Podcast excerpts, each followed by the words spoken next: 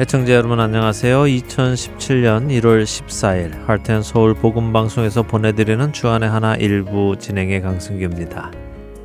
신앙 생활을 하다 보면 종종 술 문제를 가지고 질문하는 분들을 뵙니다. 그분들 대부분의 질문은 술을 먹어도 천국에 가느냐 하는 질문인데요. 여러분들도 그런 질문 하시는 분들 종종 뵙지 않으십니까? 아, 그런 분들을 만날 때 여러분들은 어떻게 대답을 해주시는지요? 저는 대부분 이렇게 그 대답의 시작을 해드립니다. 천국 가는 문제는 술을 먹고 먹지 않고의 문제가 아닙니다. 라고 말이지요. 그렇지 않습니까? 천국 가는 것이 술을 먹고 안 먹고의 문제로 결정되는 것이 아니라 예수를 그리스도로 믿느냐, 믿지 않느냐 하는 것으로 결정되는 것이니까요. 그런데 제가 이렇게 천국 가는 문제는 술 마시고 안 마시고의 문제가 아니라 예수님을 믿느냐 믿지 않느냐의 문제라고 말씀을 드리면 그 다음에 꼭 이렇게 질문을 하시는 분들이 계십니다. 그러면 술 마셔도 되겠네요. 성경에도 술 취하지 말라는 말은 있어도 술 먹지 말라는 말은 없으니까 말입니다.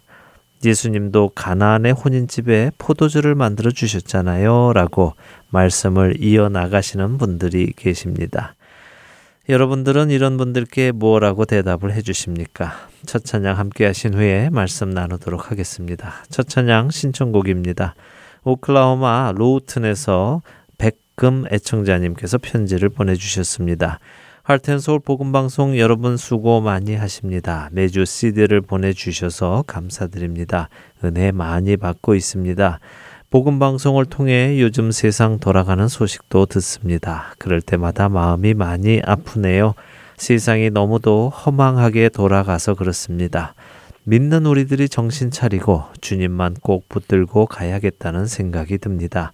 그런 의미로 찬송가 하나 부탁드립니다. 새 찬송가 179장 주 예수의 강림이입니다. 감사합니다 하시면서요. 오클라호마 로튼에서 백금 애청자님께서 편지 보내주셨습니다. 편지 감사합니다. 이렇게 먼 곳에서도 은혜 받고 계시다니 저희가 이 사역을 하는 보람이 느껴집니다. 하나님께 감사드리고요. 이렇게 백금 애청자님 통해서 위로를 해주시는 또 주님께 감사드립니다. 맞습니다. 우리 그리스도인들이 정신 바짝 차리고 늘 깨어서 주님만 붙들고 살지 않으면요. 큰일 날 시대입니다. 주님께 꼭 붙어 사시는 우리 모두 되시기 소원하면서 신청곡 주 예수의 강림이 보내드립니다.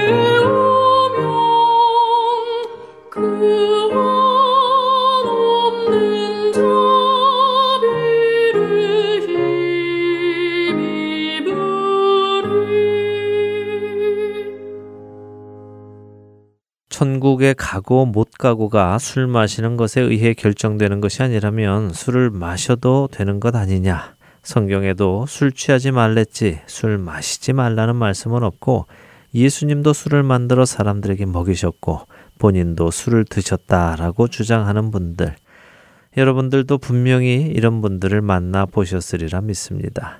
사실 저는 이런 주장에 다 동의합니다. 천국 가고 못 가고는 술 마시는 것에 의해 결정되는 것이 아니죠. 그러니 그 의견에 동의합니다. 성경에 술 취하지 말라 했지 술 마시지 말라는 말씀은 없다. 그것 역시 맞는 말씀입니다. 그러니 동의합니다. 예수님도 물로 포도주를 만드셔서 잔치를 베푸셨고 또 직접 마시기도 하신 것 사실이니 역시 동의하고요. 그런데요, 이런 주장을 하시는 분은 왜 이런 주장을 하실까요? 아무래도 본인이 술을 마시는데 혹시라도 술을 먹는 자신의 모습을 정죄할까봐 정죄하지 말라고 이런 말씀을 하시는 것이 아닐까요? 미리 말씀을 드리지만 본인이 술을 드시고 싶으셔서 드신다면요. 그것을 가지고 정죄할 마음은 전혀 없습니다. 그것은 본인이 판단하실 일이니까요. 사도 바울도 고린도전서 6장 12절에서 모든 것이 내게 가하다. 다시 말하면 내게 무엇이든지 할 수 있는 자유가 있다고 말씀하십니다. 그러나 그와 함께 그 모든 것이 가하지만 다 유익한 것은 아니라고도 하시죠. 만일 술을 드시는 것이 본인에게 유익하다고 생각되시면 드시면 될 것이라고 생각됩니다. 그러나 유익하지 않다면 또한 고린도전서 10장 23절의 말씀처럼 그것이 덕을 세우는 것이 아니라면 하지 않는 것이 옳겠지요. 그 판단은 스스로 하시면 될 것이라고 생각합니다. 고린도전서 10장 23절과 24절을 읽어 드리겠습니다. 모든 것이 가하나 모든 것이 유익한 것은 아니요 모든 것이 가하나 모든 것이 덕을 세우는 것은 아니니 누구든지 자기의 유익을 구하지 말고 남의 유익을 구하라.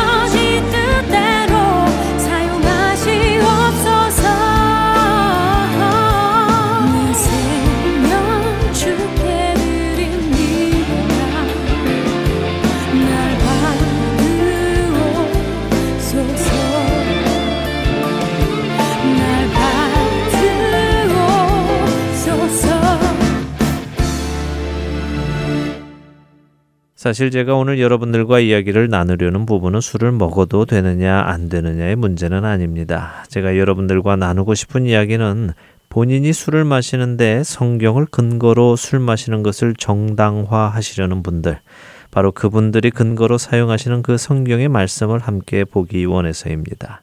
그렇게 주장하시는 분들의 주장처럼요, 성경은 정말 우리에게 술 취하지 말라고 하셨지 술을 입에도 대지 말라고는 하지 않으셨습니다. 그렇다면 그분들이 근거로 삼으시는 그 말씀을 한번 자세히 살펴보지요. 먼저는 로마서 13장을 보도록 하겠습니다. 13장 13절입니다. 낮에와 같이 단정히 행하고 방탕하거나 술 취하지 말며 음란하거나 호색하지 말며 다투거나 시기하지 말고 네, 그분들이 말씀하신 대로 술 취하지 말라고 말씀하시네요. 그러니까 술을 취하지 않게만 먹으면 된다는 말씀이라고 해석할 수 있겠습니다. 그러나 제가 드리고 싶은 말씀은 왜 지금 읽은 이 구절에서 꼭 술 취하지 말라 그 말씀 한 구절만 지키려 하시느냐는 것입니다. 다시 말씀드리면 본인이 지금 성경의 말씀을 근거로 성경에서 허락하신 일을 하시겠다고 주장하시는 것이라면 멀리 갈 것도 없이 그 근거의 말씀 주변에 읽는 말씀도 함께 따라야 하는 것이 공정한 것이 아니겠냐는 것이죠.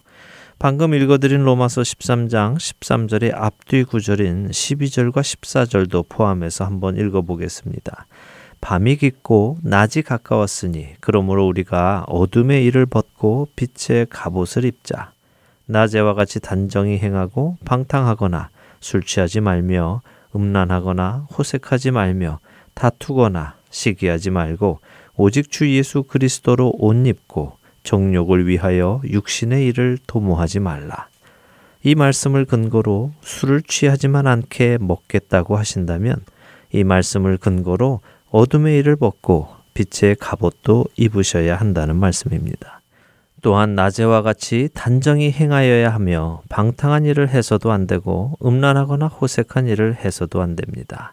다투거나 시기하지도 말아야 하고 오직 주 예수 그리스도로 옷 입고 정욕을 위하여 육신의 일을 도모해서도 안 됩니다. 이 일을 다 하셔야 하지 않겠습니까? 그것이 공평한 것이 아닐런지요.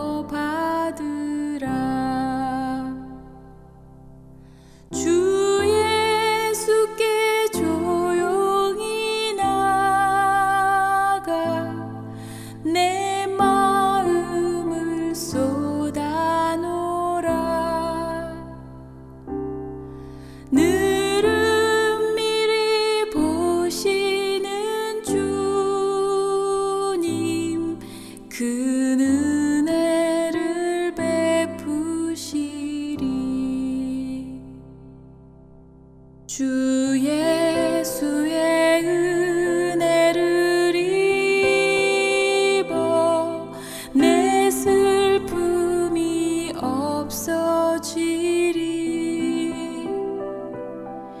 내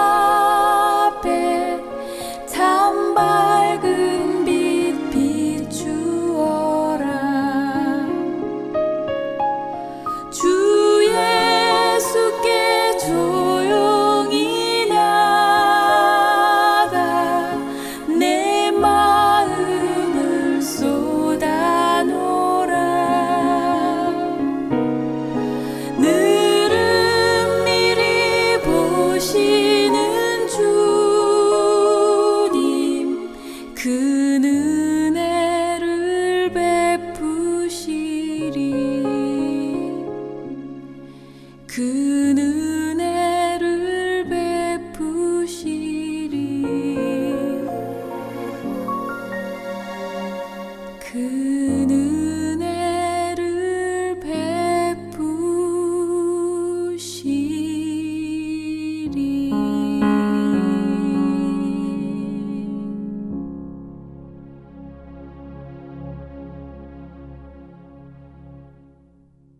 갈보리 커뮤니티 교회 마크 마틴 목사님의 묵상집 Grace Mail로 이어드립니다. 박재필 아나운서가 낭독해 드립니다.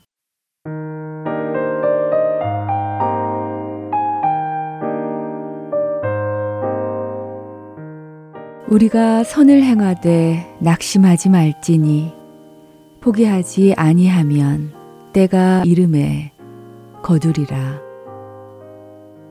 갈라디아서 6장 9절 말씀입니다. 아프리카에서 선교 활동을 마치고 뉴욕으로 돌아와 은퇴를 하신 한 노부부 선교사님의 이야기를 읽은 적이 있습니다. 그 부부는 돌아가서 생활할 생활수당도 없었고 건강도 좋지 않아서 염려로 가득 차 있었다고 합니다. 선교사 부부가 뉴욕으로 가기 위해 탄 배는 그 당시 미국의 대통령인 테디 루스벨트가 맹수 사냥 원정을 마치고 뉴욕으로 돌아가는 배였습니다. 탑승객들을 비롯한 많은 사람들은 대통령을 향해 환호했습니다. 그러나 선교사 부부에게 관심이 있는 사람은 아무도 없었습니다.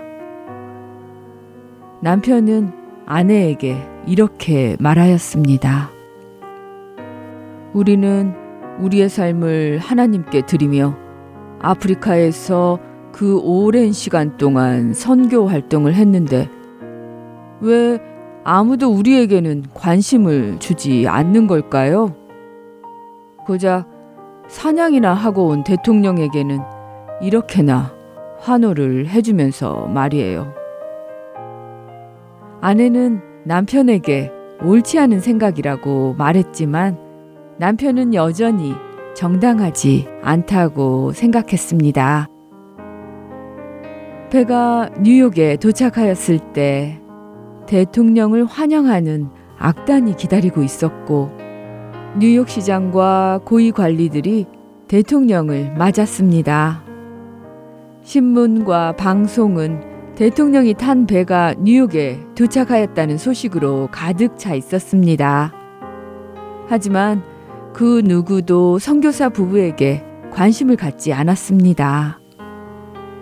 그들은 조용히 배에서 내려 내일부터 어떻게 살아야 할지를 고민하며 작은 아파트로 향했습니다. 그날 저녁 남편은 아내에게 불평을 늘어놓았습니다. 아무리 생각해봐도 이건 너무 불공평한 것 같아요. 하나님께서 우리를 이렇게 내버려 두시다니 말이에요. 그러자 그의 아내는 남편에게 방에 들어가 기도를 해보면 어떻겠냐고 조언하였습니다. 아내의 말에 기도를 하러 들어간 남편은 얼마 지나지 않아 방에서 나왔습니다. 그런데 남편의 얼굴은 불만, 불평이 가득했던 얼굴에서 위로와 감사가 가득한 얼굴로 바뀌어 있었습니다.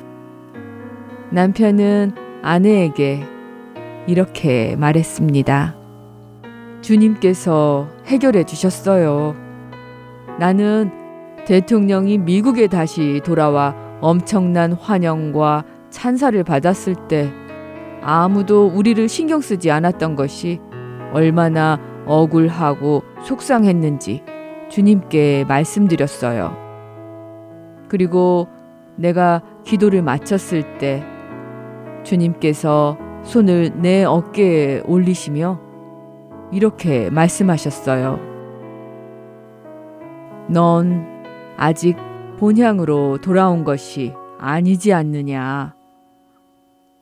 우리 모두는 곧 본향으로 돌아갈 것입니다.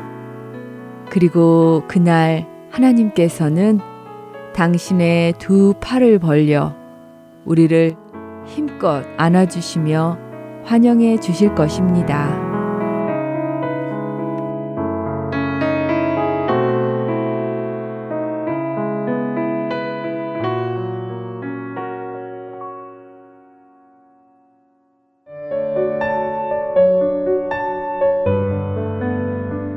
많은 사람들이 중독에 빠져 있습니다.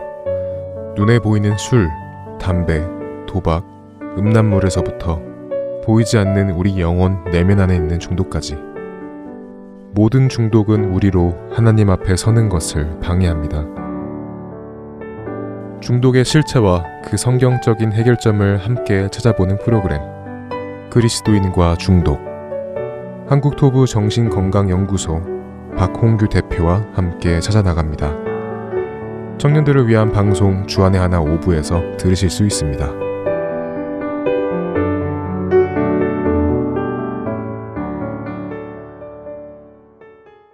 할텐서울 복음방송은 인터넷 www.heartandsoul.org를 통해 매주 토요일 6시간의 한국어와 1시간의 영어, 1시간의 일본어로 복음을 전하는 선교회입니다. 이 방송은 스마트폰 앱이나 팟캐스트를 통해 여러분의 스마트폰에서 들으실 수 있으며 매주 댁에서 CD나 MP3 CD로 받아서 들으실 수도 있습니다.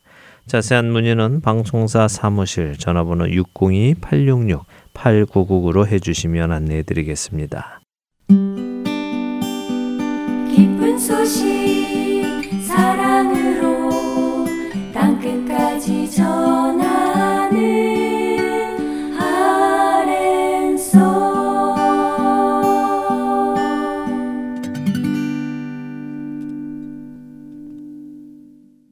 노스캐롤라이나 그린스보로 한인 장로교회 한일철 목사님께서 풀어주시는 성경의 말씀, 예수님의 비유 함께 하시겠습니다. 만약에 누군가를 마음에서 진정으로 용서하지 못하고 산다면 오늘의 말씀은 그분에게 말할 수 없이 무거운 주제가 30분 내내 계속될 것입니다. 그러나 오늘의 말씀을 통해 진정 하나님의 무한한 은혜를 깨닫기만 내가 한다면 그동안 나를 짓누르고 있던 그 무거운 짐이 오늘 벗어나는 축복된 평안의 시간이 될 줄 믿습니다. 그래서 나에게 참된 자유와 기쁨을 줄 수 있는 은혜의 시간이 지금 이 시간이 될 수 있다는 것이에요. 그러므로 여러분 모두가 하나님의 음성을 듣는 귀한 축복된 시간이 되길 주님의 거룩하신 이름으로 축원드립니다. 오늘 우리가 받을 예수님의 비유 제목은 용서할 줄 모르는 종의 비유입니다. NIV 영어 성경에는 이 비유를 제목을 타이틀을 어떻게 잡았냐면 The Parable of Unmerciful Servant 이렇게 했어요. 한국말로 번역하자면 무자비한 종의 비유. 여러분에게는 남을 용서해 본 경험이 각자에게 있을 줄 알아요. 있으시죠? 아무리 용서할 줄 모르는 사람이라 할지라도 살면서 용서 한번 안 해본 경험이 있겠느냐 하는 거죠. 용서해 봤겠죠. 부모의 입장에서 자녀를 어떻게 합니까? 끊임없이 용서합니다. 자녀이기 때문에. 그런데 여러분이 누군가를 용서하실 때 몇 번째 용서하는지 이렇게 카운트 하시고, 아, 내가 세 번 했지? 어, 이젠 더 이상 하면 안 되겠다. 여러분 이렇게 카운트 하시면서 용서하신 적 있으십니까? 오늘 이 비유는 베드로가 예수님에게 몇 번까지 형제를 용서해야 합니까? 라는 질문으로 시작이 됩니다. 21절 한번 볼까요? 주여, 형제가 내게 죄를 범하면 몇 번이나 용서하여 주리까? 일곱 번까지 하오리까? 용서를 해야 하는 것은 알고 있었습니다, 베드로도. 여러분도 용서해야 된다는 건 알고 있지 않습니까? 그런데 지금 질문은 용서에 대한 한계예요. 언제까지, 몇 번 용서해야 되냐는 것이죠. 이런 질문이었어요.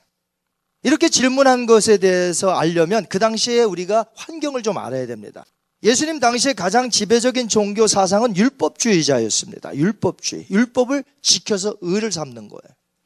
근데 율법주의를 지키는 사람의 특징은 뭐냐면 율법을 지키지 않는 사람을 비판하는 거예요. 정죄하는 거예요. 고소하는 거예요. 또 반대편에 서 있는 사람들은 율법주의의 그 행함이 너무나 괘씸하고 그래서 서로 비판하는 거예요. 서로 고발하는 풍토가 예수님 당시에 있었습니다. 자연적으로 용서하는 마음보다는 어떤 마음이 크겠어요? 서로 정죄하고 서로 비판하는 마음이 더 컸었겠죠. 거기에다가 그 당시에 바리새인들의 가르침이 또 묘합니다. 어떻게 가르치냐면 바리새인들이 두 번까지는 용서해라. 세 번째는 절대 안 된다. 어, 이렇게 가르쳤어요. 그 당시에 인기 있는 한 랍비의 문세는 이렇게 가르쳤다고 합니다. 세 번까지는 용서해라. 네 번째는 절대 안 된다. 자, 그러니까 몇 번까지가 제일 많은 거예요. 그 당시에.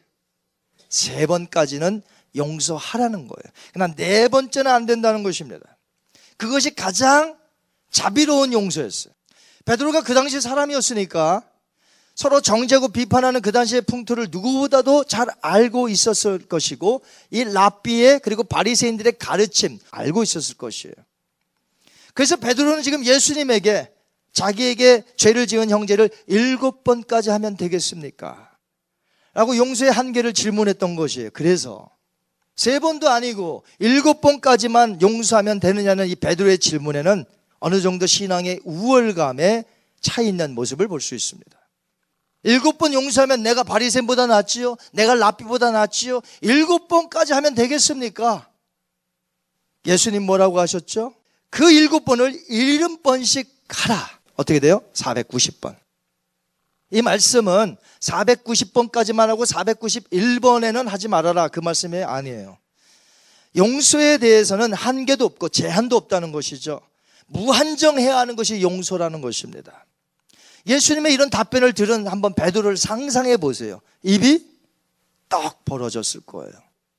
자기는 일곱 번 했으면 랍비보다 바리새인보다 더 많이 했으니까 신앙의 우월감에서 예수님, 그래도 내가 예수님 제자인데 그래도 저들보다 훨씬 낫죠?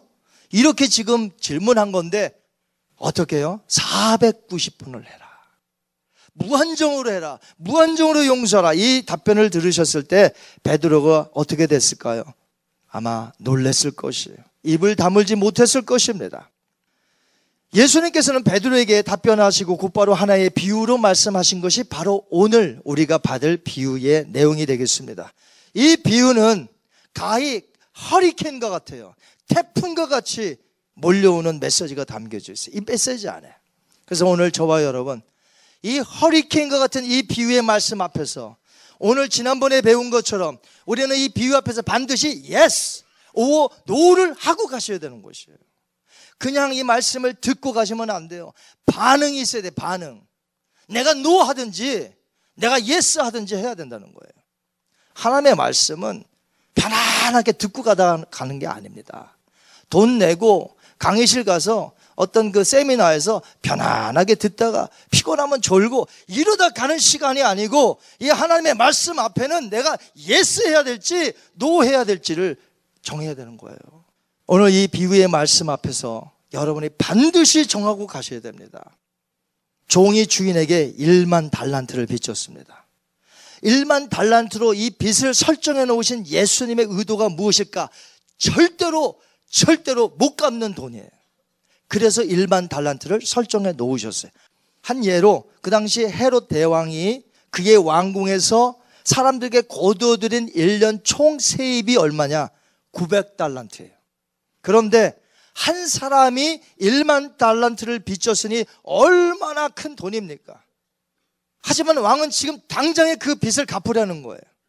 1만 달란트를 빚진 종은 다 갚을 테니 제발 좀 참아달라고 시간을 좀 달라고 왕에게 사정사정하며 왕의 자비를 구합니다.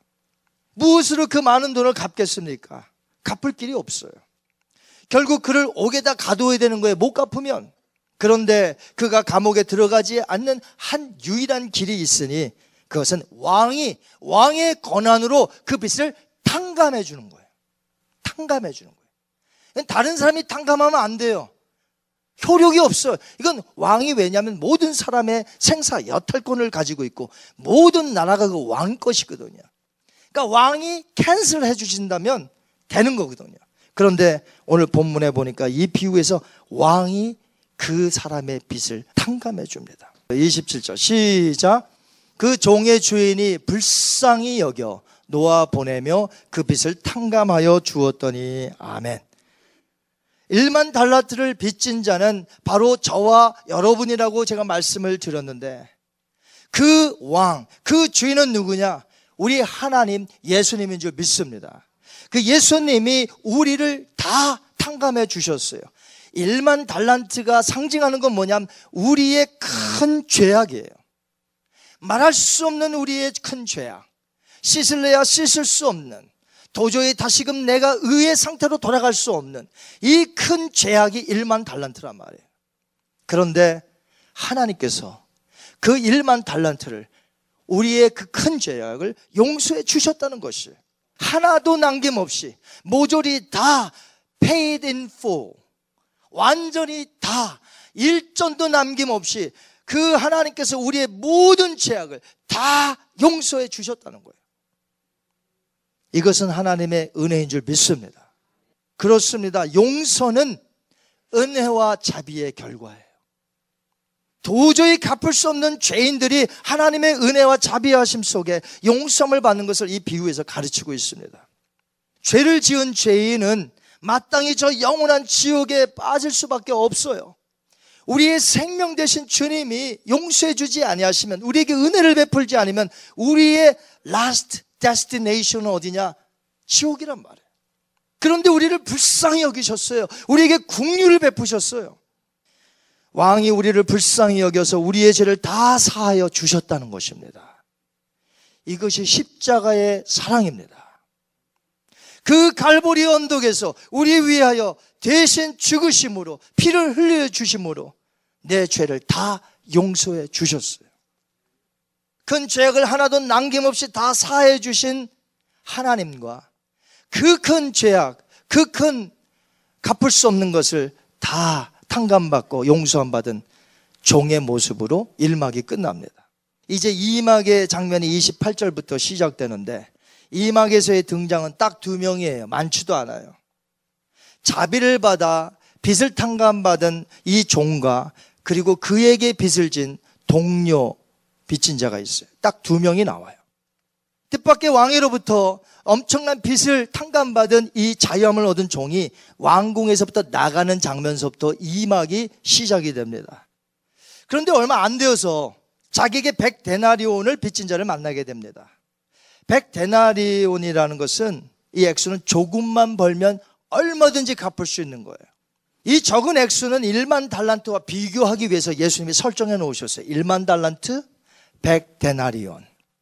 이렇게 적은 금액은 1만 달란트에 무려 60만 분의 1 정도 되는 거예요. 그동안 저희는 이 비유에서 알고 있기를 종이 탕감받고 나가다가 우연히 길가에서 이 동료를 만난 거예요. 그래서 생각이 났어요. 오, 그렇지. 너 나에게 빚졌지. 지금 우리가 보통 이렇게 알고 있습니다. 그러나 우리말 성경이라는 곳에서는 이렇게 번역을 했어요. 한번 볼까요? 시작. 그 종은 밖으로 나가 자기에게 백 데나리온 빚진 동료 종을 종을 어떻게 해요? 지금 빚을 탕감 받고 나가다 보니까 빚진 사람이 생각나. 찾아가는 거예요. 엄청난 빚을 탕감받은 종이 자기에게 백 데나리온의 빚을 진 동료를 우연히 길에서 만난 것이 아니고 일부러 돈 백 데나리온을 받으려고 찾아갔다는 것이. 이 장면은 뭐냐? 바로 용서함 받은 종이 얼마나 악한 사람인지를 말해주고 있는 것입니다. 계속되는 그의 행동에서 이 종이 얼마나 악한지. 그는 빚진 동료를 찾아내었고 그를 보자마자 어떻게 했어요? 보자마자 어떻게 했어요? 멱살을 잡았어요. 멱살을 잡았어요. 목을 잡고 원문에 있는 대로 제가 그대로 할게요. 원문에 있는 대로 한국말로 그대로 모가지를 비틀어. 이게 무슨 닭도 아니고 딱 만나자마자 백데나리온을 꼬간 사람을 모가지를 비틀었어요. 매우 난폭하고도 매정하며 상대방에게 아주 거만하게 이런 태도를 보였습니다. 동료 종은 그 앞에서 바싹 엎드립니다. 자비를 구합니다. 29절 그에게 이렇게 자비를 구합니다. 시작. 그 동료가 엎드려 간과에 이르되 나에게 참아 주소서 갚으리이다. 이 말 어디서 들은 것 같지 않아요? 이거 누구의 말이에요? 누가 고백한 거예요? 누가 어느 사람 앞에서 이렇게 간구한 겁니까? 이 얘기를. 지금 백데나리온 갚으라고 모가지를 비튼 사람이 조금 전에 왕 앞에서 했던 말이에요. 26절 보시기 바랍니다. 그 종이 엎드려 절함에 이르되 내게 참으소서 다 갚으리이다. 그런데 헬라어 원문에서 발견된 것은 이 두 가지의 고백에서 다 똑같은데 한 단어가 달라요. 이 1만 달란트 빚짐 돼서 탕감받은 자가 한 단어를 더 했어요. 한 단어를. 그게 뭐냐면 판타라고 하는 단어인데 다, all, everything이라는 단어예요. 그러니까 1만 달란트라는 돈을 다 갚을 수 없는데도 불구하고 이 사람은 왕 앞에서 자비를 구하기 위해서 다 갚겠나이다. 이랬어요. 다. 모조리, 내게 있는 빚, 모조리 다 갚겠나이다. 얼만데요? 1만 달란트인데, 못 갚는 돈이. 반면에 동료 친구는 다 갚을 수 있는 금액이었어요. 조금만 일하면 갚을 수 있는 것이었어요. 그런데 다라는 단어를 사용하지 않았습니다.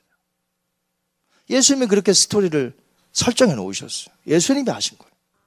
그런데 친구 동료는 다라는 말을 사용하지 않았어요. 왜냐하면 충분히 갚을 수 있는 거예요. 그러니까 시간만 좀만 주면 되는 거예요. 시간만 주면 벌어서 금세 갚아요.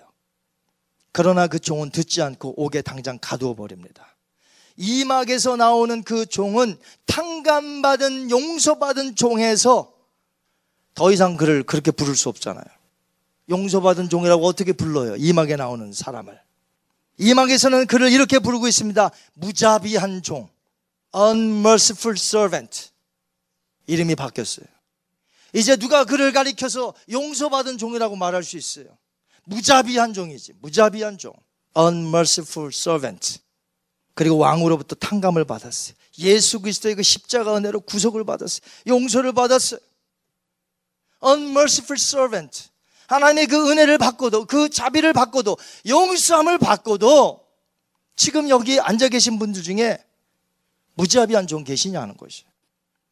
그러나 만약 여러분이 하나님께로부터 용서함을 받고도 동료 크리스천들을 용서하지 못하고 여러분의 가족을 용서하지 못하고 형제를 용서하지 못하고 부모님을 용서하지 못하고 나에게 죄 지은 사람을 절대로 나는 용서 못해 라고 한다면 무자비한 종이에요. 여러분이 남을 용서하지 못하고 사신다면 불행히도 이막에서 나오는 무자비한 종이 바로 여러분이에요. 그 다음에 무사한 산막이 기다리고 있음을 아셔야 됩니다. 산막은 31절부터 34절까지 해당이 되는데 끔찍한 심판의 장면이 산막에서 나옵니다. 이제 산막의 스토리는 어떻게 진행됩니까? 무자비한 종이 행한 모든 일을 왕의 다른 종들이 다 보고 말았어요.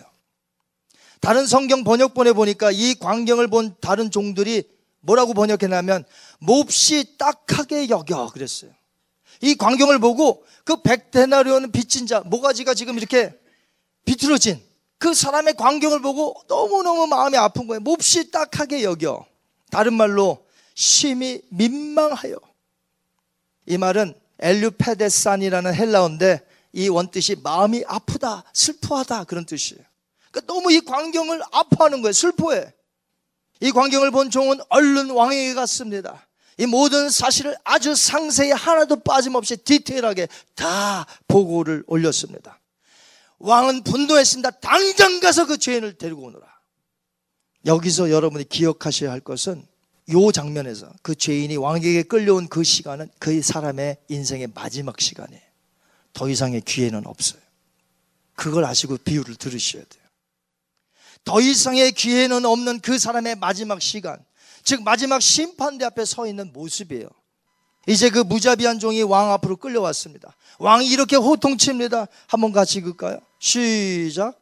악한 종아, 너가 빌기에 내가 내 빛을 전부 탕감하여 주었거늘 내가 너를 불쌍히 여김과 같이 너도 너의 동료를 불쌍히 여김이 마땅하지 아니하냐.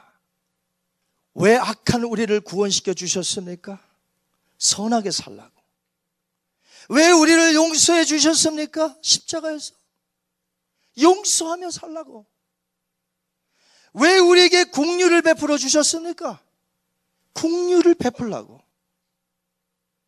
야고보서 2장 13절에 이런 말씀이 있어요. 국류를 행하지 아니하는 자에게는 국률 없는 심판이 있으리라. 국률은 심판을 이기고 자랑하느니라. 아무것도 가지지 않고 발가벗은 채 이 세상에 나온 인생에게 왜 하나님께서 때를 따라 돕는 은혜로 우리에게 많은 것을 주셨습니까? 주신 것으로 남에게 선을 베풀라고. 왜 하나님과 원수된 우리를 예수님께서 십자가에서 그 원수의 담을 허시고 왜 화목제물로 죽으셨습니까? 우리 보고 다른 이들에게 찾아가 화목해 하라는 직책을 감당하라고. 오늘 비유가 그것을 정확하게 말씀하고 있습니다. 이 어찌 크리스찬의 삶이 다른 이들과 사는 삶이 아니라는 것이에요. 누가 그렇게 말할 수 있어요? 크리스찬이 되어서 예수 믿고 나 혼자 잘 먹고 잘 살. 그게 라이프입니까, 여러분?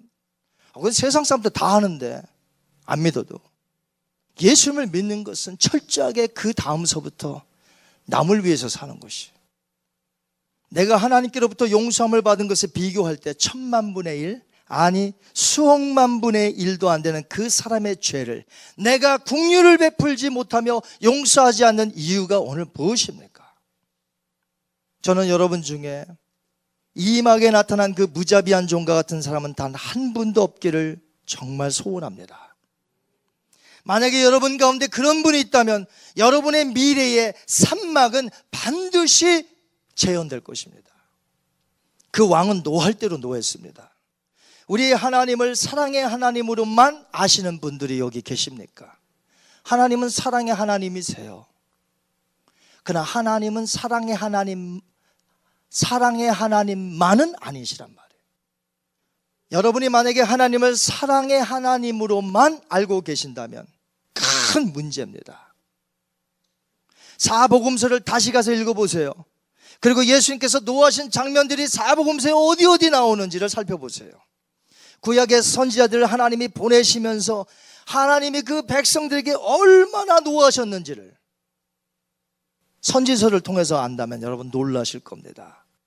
하나님은 사랑의 하나님이시면서 정의의 하나님이시기 때문에 그렇습니다.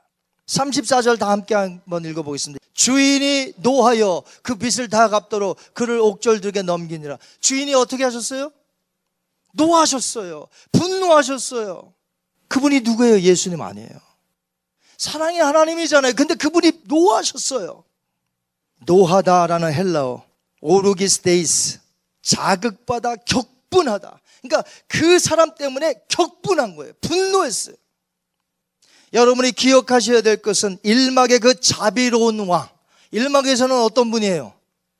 자비로우시고 은혜로우시고 그 왕이 그 주인이 산막에서는 완전히 분노의 왕으로 바뀌었습니다. 우린 34절에 있는 말씀을 가볍게 여기서는 안 됩니다. 그 빚을 다 갚도록 감옥에 넣어라. 여기서 이제 판타, 다라는 단어가 이제 나와요. 다 갚도록 나와. 여러분, 어느 정도 갚으면 나오게 해라가 아니라 다 갚도록. 그러면 지옥에서 나올 수 있는 가능성이 몇 퍼센트예요? 제로 퍼센트예요. 심판받아서 지옥 가는 거니까. 제로 퍼센트. 영구적인 불가능한 것을 말하는 표현이에요. 못 나온다는 거예요. 이제는 기회가 끝났어요. 갇힌 그곳에서 영원히 살아나오지 못하리라고 하신 종신령인 무기징역을 선고받은 것입니다. 악한 종이라고 하신 것은 유죄 선고에 이어 붙여지는 호칭입니다. 악한 종아. 여러분 성경 곳곳에 비유를 찾아보시면요. 악한 종이 나와요. 그 다음에 착하고 충성된 종아. 곳곳에 그렇게 나와요. 악한 종아. 여러분은 하나님께 어떤 종입니까? 옥졸에게 붙이니라고 하신 이 옥졸의 뜻은 원문에 고통을 주는 자들이에요. 고통을 준다. 감옥 간수가 이렇게 지키는 자가 아니라 고통을 주는 자예요. 여러분 어떤 감옥에서 그렇게 간수가 계속 고통을 주는 자가 있습니까? 여기서의 이 말은 지옥을 얘기하는 거예요. 지옥. 그래서 성경에 단순히 감옥이라는 단어가 많이 나오거든요. 성경에 그때는 δεσμοφύλαξ라는 단어를 사용합니다. 감옥을 지키는 간수. 그런데 여기서 사용한 βασανιστής라는 단어는 옥졸이라고 사용하셨는데 용서치 않는 자는 긍휼 없는 심판을 받아 결국 지옥에 가서 지옥에서 고통을 주는 그 자들에게 고통을 영원토록 받게 된다. 이런 말씀을 하신 거예요. 그러므로 이 비유의 산막이 우리 인생에 그대로 재현돼서는 결단코 안 된다는 것이에요. 사랑하는 성도 여러분, 오늘 이 비유의 말씀을 맺고자 합니다. 우리 인생의 새로운 생명의 시작은 예수 그리스도의 십자가 구속을 통해서 베풀어진 하나님의 은혜와 자비로 인한 것이 우리의 새 출발은 우리의 새 생명은 하나님의 은혜예요. 여러분 믿으십니까? 내가 스스로 내 큰 죄악의 빚을 다 갚아서 떳떳하게 이렇게 서 있는 게 아니에요. 오직 하나님이 베푸신 그리스도의 보혈의 은혜로 모든 죄악을 다 탕감받은 다 탕감받은 자로 저는 살고 있어요. 하나님의 은혜. 내가 하나님의 국류를 받았으니 나도 너그러운 마음으로 내가 그 사람에게 국류를 베풀어서 용서할 때 비로소 하나님이 나에게 베푸신 국류를 감사하는 거예요. 하나님이 이것을 기대하고 계세요. 하나님께서는 용서받은 죄인이 하나님이 하셨던 것처럼 우리가 가서 하기를 기대하고 계세요. 하나님이 지금 기대하고 있는 건 뭐냐? 내가 그냥 조금 봉사하고 이런 게 아니라 하나님이 나를 향한 기대감은 뭐냐면 내가 너를 용서해 줬으니 너도 가서 그리스도의 그 큰 사랑으로 그 사람을 넉넉히 덮어주고 사랑할 때 하나님이 야, 내 아들이구나. 내 딸이구나. 그런 거 아닙니까?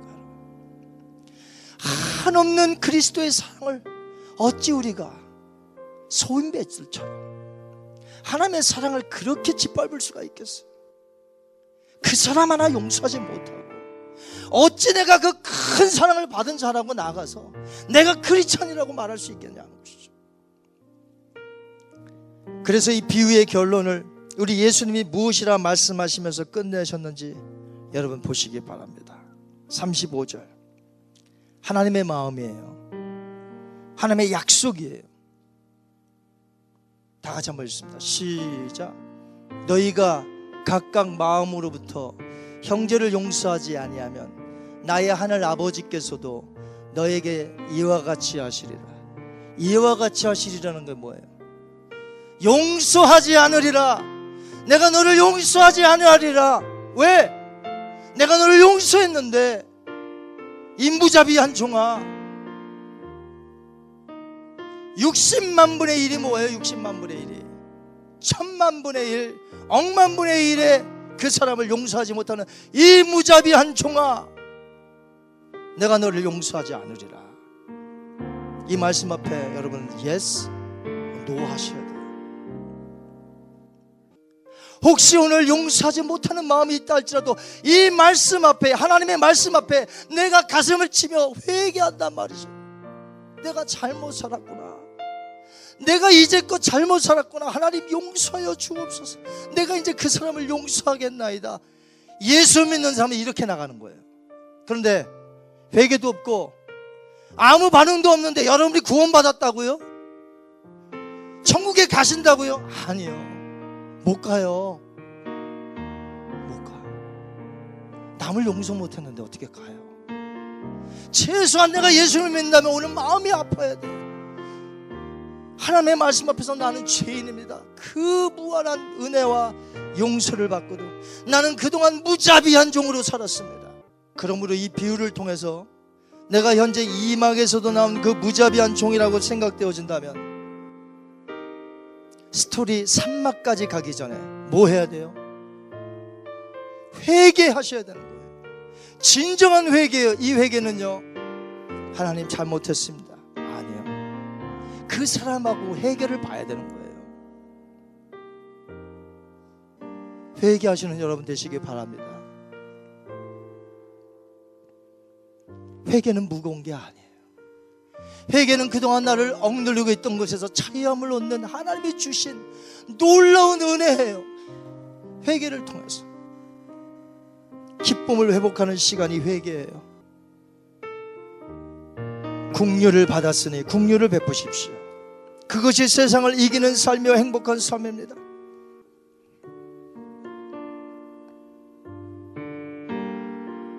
천국은 그런 자가 가는 곳이에요. 용서하세요. 부모를 용서하시고 형제를 용서하시고 몇 번까지요? 세 번까지? 일곱 번까지? 무한정. 무한정 용서해봐야 십자가의 사랑 앞에는 아무것도 아니에요.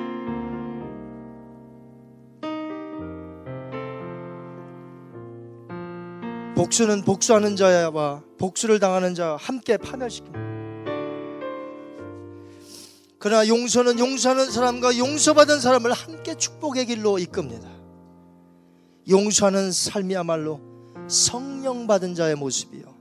십자가의 능력입니다. 이제부터 국률한 마음을 가졌어요. 우리 구원받지 않았습니까? 용서함 받지 않았습니까? 남에게 국률을 베푸시고 그래서 기쁨을 회복하세요. 그동안에 용서 못했으니 여러분의 마음도 갈래갈래 찢어졌을 거 아닙니까? 얼마나 상처가 되었지 않았겠어요? 용서 못했으니. 아마 그 마음을 보여주라고 하면 아마 까맣게 타갖고 용서 못하고 살았으니 그 안이 오죽하겠냐 이거죠. 그러나 회개하고 오늘 그 사람 용서하기로 이제 작정하시고 이제 국류를 베풀어 산다면 여러분의 발걸음은 가벼울 것입니다.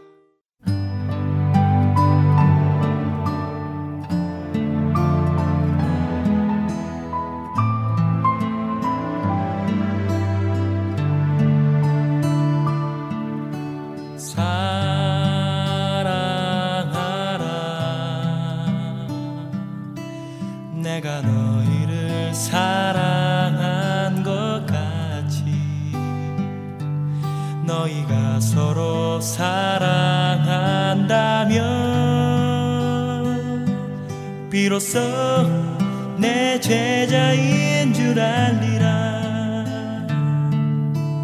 용서하라.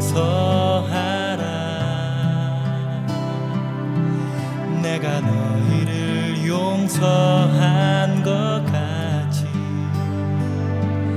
너희가 서로 용서한다면 나의 사랑이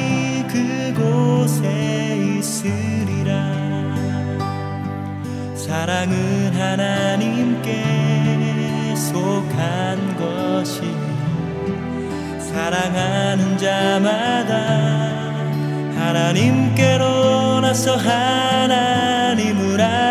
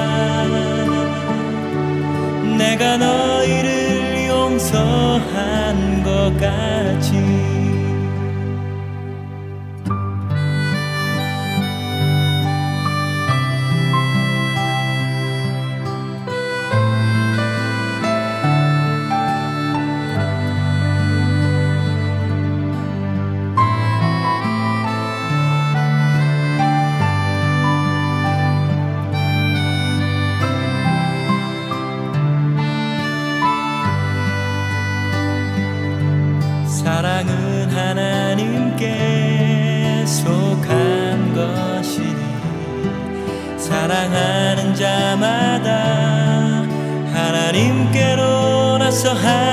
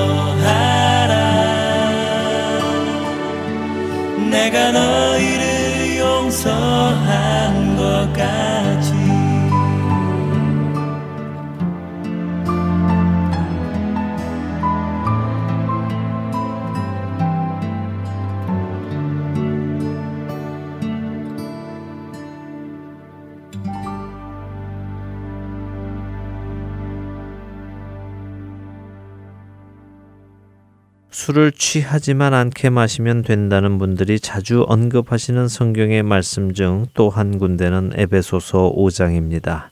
에베소서 5장 18절 상단의 말씀은 술 취하지 말라 이는 방탕한 것이니라고 말씀을 하시지요. 그러나 앞서 말씀드린 대로 우리가 말씀을 읽고 그 말씀을 근거로 어떤 일을 할 때는 내가 원하는 것만 취해서 하고 원치 않는 것은 버리는 것은 형평에 맞지 않는 불공평한 일입니다. 그것을 순종이라고 말할 사람은 없을 것입니다. 내가 원하는 것을 할 뿐인 것이지요. 에베소서 5장 18절을 끝까지 읽어보면 어떤 말씀이 나올까요? 제가 끝까지 읽어 드리겠습니다. 술 취하지 말라. 이는 방탕한 것이니 오직 성령으로 충만함을 받으라. 만일 어느 누군가가 이 구절을 근거로 술을 취할 정도로만 마시지 않으면 된다라고 주장한다면 이 말씀의 뒷구절인 오직 성령으로 충만함을 받으라는 말씀도 따라야 할 것입니다. 자, 이제 우리가 함께 읽은 말씀들을 근거로 예수님의 술 드심에 대해 생각을 해보지요. 예수님은 포도주를 드셨습니다. 그것은 분명합니다. 그러나 그분은 우리가 지금 읽었던 말씀처럼 술 취하지 않으셨고 오직 성령으로 충만함을 받으셨습니다. 그분은 낮에와 같이 단정히 행하셨고 방탕하거나 술 취하지 않으셨으며 음란하거나 호색하지 않으셨고 다투거나 시기하지 않으셨습니다. 그분은 결코 육신의 일을 도모하지도 않으셨습니다. 그러니 예수님도 술 드셨다라고 하는 것이 내가 술을 먹는 데에 가져다가 사용할 만한 근거가 되는 말씀은 될 수 없다는 것입니다. 예수님께서 술을 드셨으니 나도 먹겠다면 그분이 십자가를 지고 죽기까지 순종하셨으니 나도 내 십자가를 지고 죽기까지 순종하겠다라고 고백해야 할 것입니다. 그러나 그런 고백이 나올 사람은 성경의 그런 한 부분만을 택해 내가 하고 싶은 어떤 일을 하는 데에 정당화하려는 노력은 하지 않을 것입니다. 성경의 말씀은 우리 삶의 지표가 되는 말씀입니다. 그리고 그 지표가 되는 영역은 우리 삶 모든 부분에 걸쳐입니다. 어느 특정한 한 부분만이 아니라는 것입니다. 여러분과 제가 그리스도 안에서 새 생명을 얻었을 때 여러분과 저는 마치 갓난 아이처럼 새로운 피조물로 태어난 것입니다. 갓난 아이가 하루하루 자라나가 성인이 되어 가듯이 여러분과 저 역시 말씀 안에서 하루하루 자라나가 성숙한 그리스도인이 되어 가야 합니다. 성숙한 그리스도인은 말씀의 좋은 구절만을 취사 선택하지 않습니다. 비록 그 말씀이 내 입에 쓰더라도, 비록 그 말씀에 순종하는 것이 힘이 들고 어렵고, 심지어 나의 자아를 죽이는 고통이 따른다 하더라도 이겨내고 순종하는 것입니다. 새로 시작한 2017년, 말씀을 이용하여 나의 하려고 하는 것을 정당화하는 것이 아니라 말씀에 순종하여 나의 삶이 변화로 이어지는 여러분과 제가 되기를 간절히 소원해 봅니다. 하나님께서 여러분과 제게 원하시는 것이 바로 그것이기 때문입니다. 한 주간도 말씀 앞으로 나아가 자신의 유익을 내려놓고 말씀에 따라 변화받으시는 저와 여러분이 되시기 소원하며 오늘 주안의 하나 일부 여기에서 마치도록 하겠습니다. 함께 해주신 여러분들께 감사드리고요. 저는 다음 주 이 시간 다시 찾아뵙겠습니다. 지금까지 구성과 진행의 강순기였습니다. 애청자 여러분 안녕히 계십시오. 순종하는 그 길은 쉽지만은 않습니다. 순종하는 당신을 주님은 기뻐합니다. 주의 길을 가는 건 날 포기해야만 합니다. 하지만 주님께선 기뻐 눈물을 흘리십니다. 주님은 아십니다. 십자가의 그 길을 골고다의 언덕을 아십니다. 주님은 순종합니다. 아버지의 그 뜻을 모든 걸 버리고 순종합니다. 아버진 선합니다. 또 신실합니다. 그 길이 멀고 험할지라도 나는 달려갑니다. 순종합니다. 그 길의 끝엔 기쁨과 평안 승리가 있습니다